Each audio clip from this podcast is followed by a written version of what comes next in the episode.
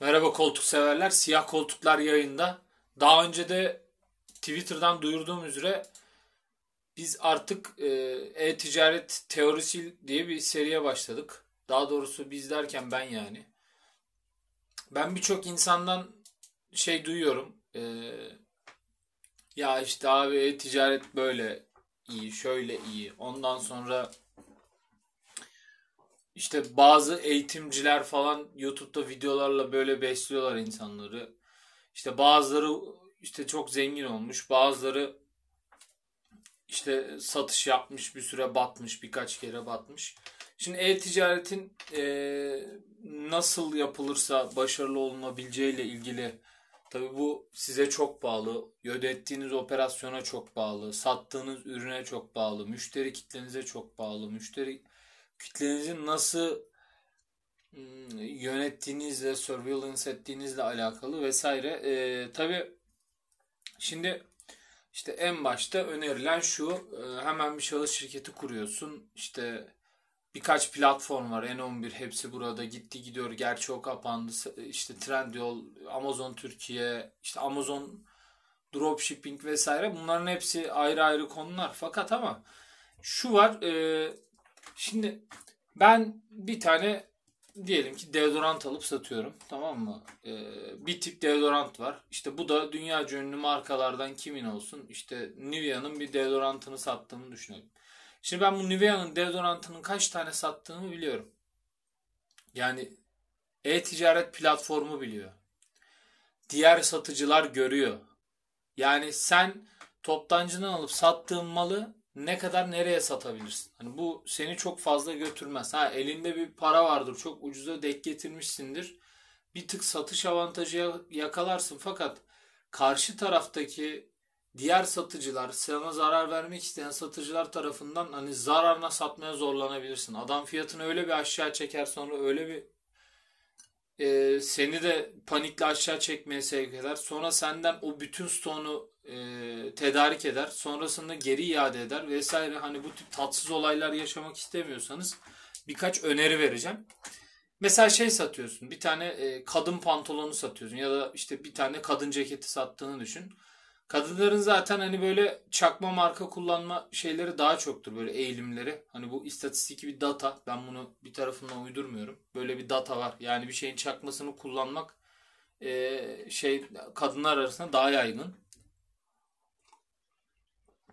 Ne yapıyor mesela Trendyol? Senin o çok sattığın ürünü görüyor. Onu bir tık böyle bir köşesine çentik atıp onu kopyalayıp kendi şeyinde satıyor. E şimdi sen de satıcısın. E, o da satıcı değil mi? E, ne oldu bu durumda? E, şimdi o imal edip sattığı için senden daha üstüne geldi. Bir de kendi markasını vuruyor. Mesela Trendyol Milla mı vuruyor? Bir şeyler vuruyor. O yüzden senin sattığın mal bir tık e, geriye düşüyor. Bunun da nedeni tamamen şeyle alakalı.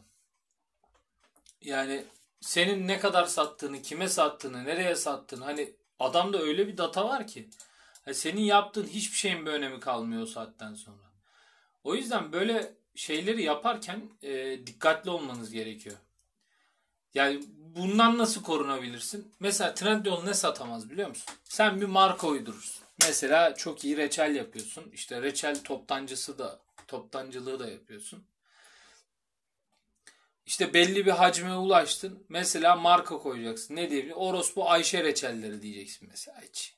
Yani yok. Trendyol senin orospu Ayşe reçelleriyle yakaladığın şeyi çakmalayamaz. Yani kendi markanı koyarsan onun bir aynısını satamaz. Bir kere markanı tescil edip tasarımlarının ürünlerinin patentlerine yakın hani koruma şeyini alırsan senin bu yaptığını yapamaz. Mesela Amazon'da da aynı şey var.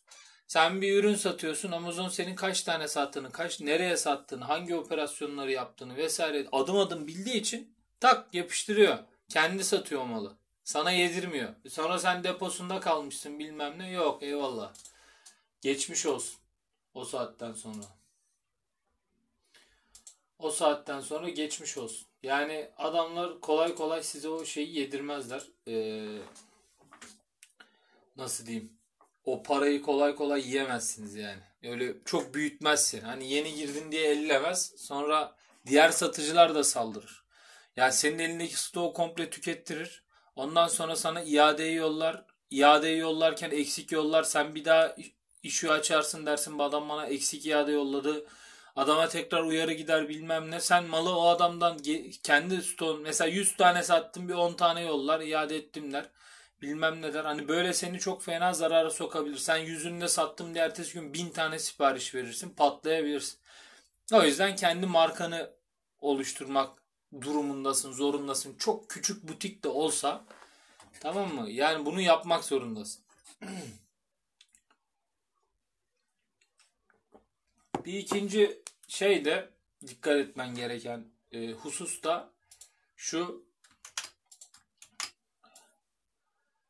şu çok önemli benim için. E, öncelikle nasıl diyeyim sana şeyi çok iyi kurman lazım. Bu ne diyorlar onun adına? Yapacağın işi. Yani direkt üretici olmak çok faydalı. Mesela badem üretiyorsun. 150-200 dönüm badem bahçem var. Eyvallah. Bunu e-ticarette yap. Bunu bir markalaştır. Bunun markanın yan ürünlerini de çıkar. Ne bileyim badem ezmesi yap, badem çikolata yap. Bir şeyler uydur amına koyayım. Badem kolonyası yap. Ne bok yersen ye. Ama üreticisi sen böyle olur. Yoksa toptancıdan alıp bunu ya işte sürdüremeyebilirsin. Yani patlatabilirler seni. O yüzden hani bir yerde ne kadar büyüdüğünü görürlerse çökerler. Yani ticaret çok acımasız. Piyasa kimsenin gözünün yaşına bakmaz diye bir laf vardı. Hiç sevmediğim bir adamın. Evet yani öyle bir şey var. E, gerçek var. O yüzden şey yapmanız gerekiyor. Düzgünce bu işi yaparken dikkatli olmanız gerekiyor. Şimdi gelelim başka hususlara. Şöyle bir durum var. Ee, peki ben e-ticaretle ilgileneceğim ama direkt olarak değil. Şimdi bir mindset'i değiştirelim. Mesela herkes oradan para kazanıyor eyvallah. Şimdi ne yapacağız biliyor musun? Ee, bu işin arkasına önüne bakacağız. Mesela satmadan önce satıcının panellerini gördüyseniz birçoğu karışık gelebilir. Bunları işte 3 platformda aynı anda satış yapan bir satışçı için işte o price'ları yönetemeyebilir. Çok büyük. Mesela adamın 4000 kalem ürünü var. Depodan bir mal çıkıyor günde 100 milyon liralık. Şimdi bunu da 4 hadi 4-5 platformda satıyor. Birine zam geldi fiyat değiştirdi. Operasyon olarak büyük sıkıntı. İşte bunların tool'larını geliştiren, işte bir böyle şu ürün şu zamanda e, ünlü olacak, işte çok satacak, şu fiyattan gidecek, o ürünlerin fiyatlarını tahminlemeye çalışan bu tip analiz tool'ları geliştirebilirsiniz. Yazılımcı arkadaşlara özellikle sesleniyorum. Ya bunların bir API'ları var, uçları var. Oradan bağlanıp o dataları alıp e, bir analiz tool'u, bir admin paneli, back office geliştirebilirsiniz. Sonrasında işte hala böyle lojistik kısımda şimdi biliyorsunuz ya az gelişmiş ülkelerde ve az gelişmiş ülkelerde diyorum ya göçmenin çok olduğu ülkelerde e-ticaret gelişir. Yani Amazon mesela. Amazon şimdi e-ticaret nedir aslında? Malın müşteriye gitmesi. O malın müşteriye geç gitmesi büyük infial yaratıyor. Yani 10 gün bekliyor. O 10 günde alamadım bilmem ne. Hani çok kafa sikiyor müşteri. Şimdi bunun çözümü şey yani göçmenlerdir. Göçmenler çalışır kurye olarak. Ya yani bir kurye olarak insan hayatını hani çok fazla uzun süre devam ettiremez yani. Daha böyle yani ne bileyim yani zaten hani kazandığı para da çok fazla olmadığı için hani adam uzunca bir süre yapmaz. Mesela Türkiye'de ne var? İşte bir sürü kurye var. Hani e, insanlar eğitimsiz olduğu için hani çoğu şey olarak kurye olarak vesaire çalışıyor. Bunun üstüne küçük kebapçılar, dönercilerin kullandığı büyük Türkmen şeyler var. E, kuryeler var mesela. Türkmen kuryelerin çoğu çoğu Türkmen bu kuryelerin. İşte bunlar hani Trendyol'da bilmem nerede hani çok çalışmıyor görmüyorsunuz da şeylerde işte küçük kebapçılarda, pidecilerde falan genelde işte ara mahalledeki pideci bilmem ne bunları kullanıyor. Yani öyle bir sistemle oluşturmuşlar. Hani biri kurmuş.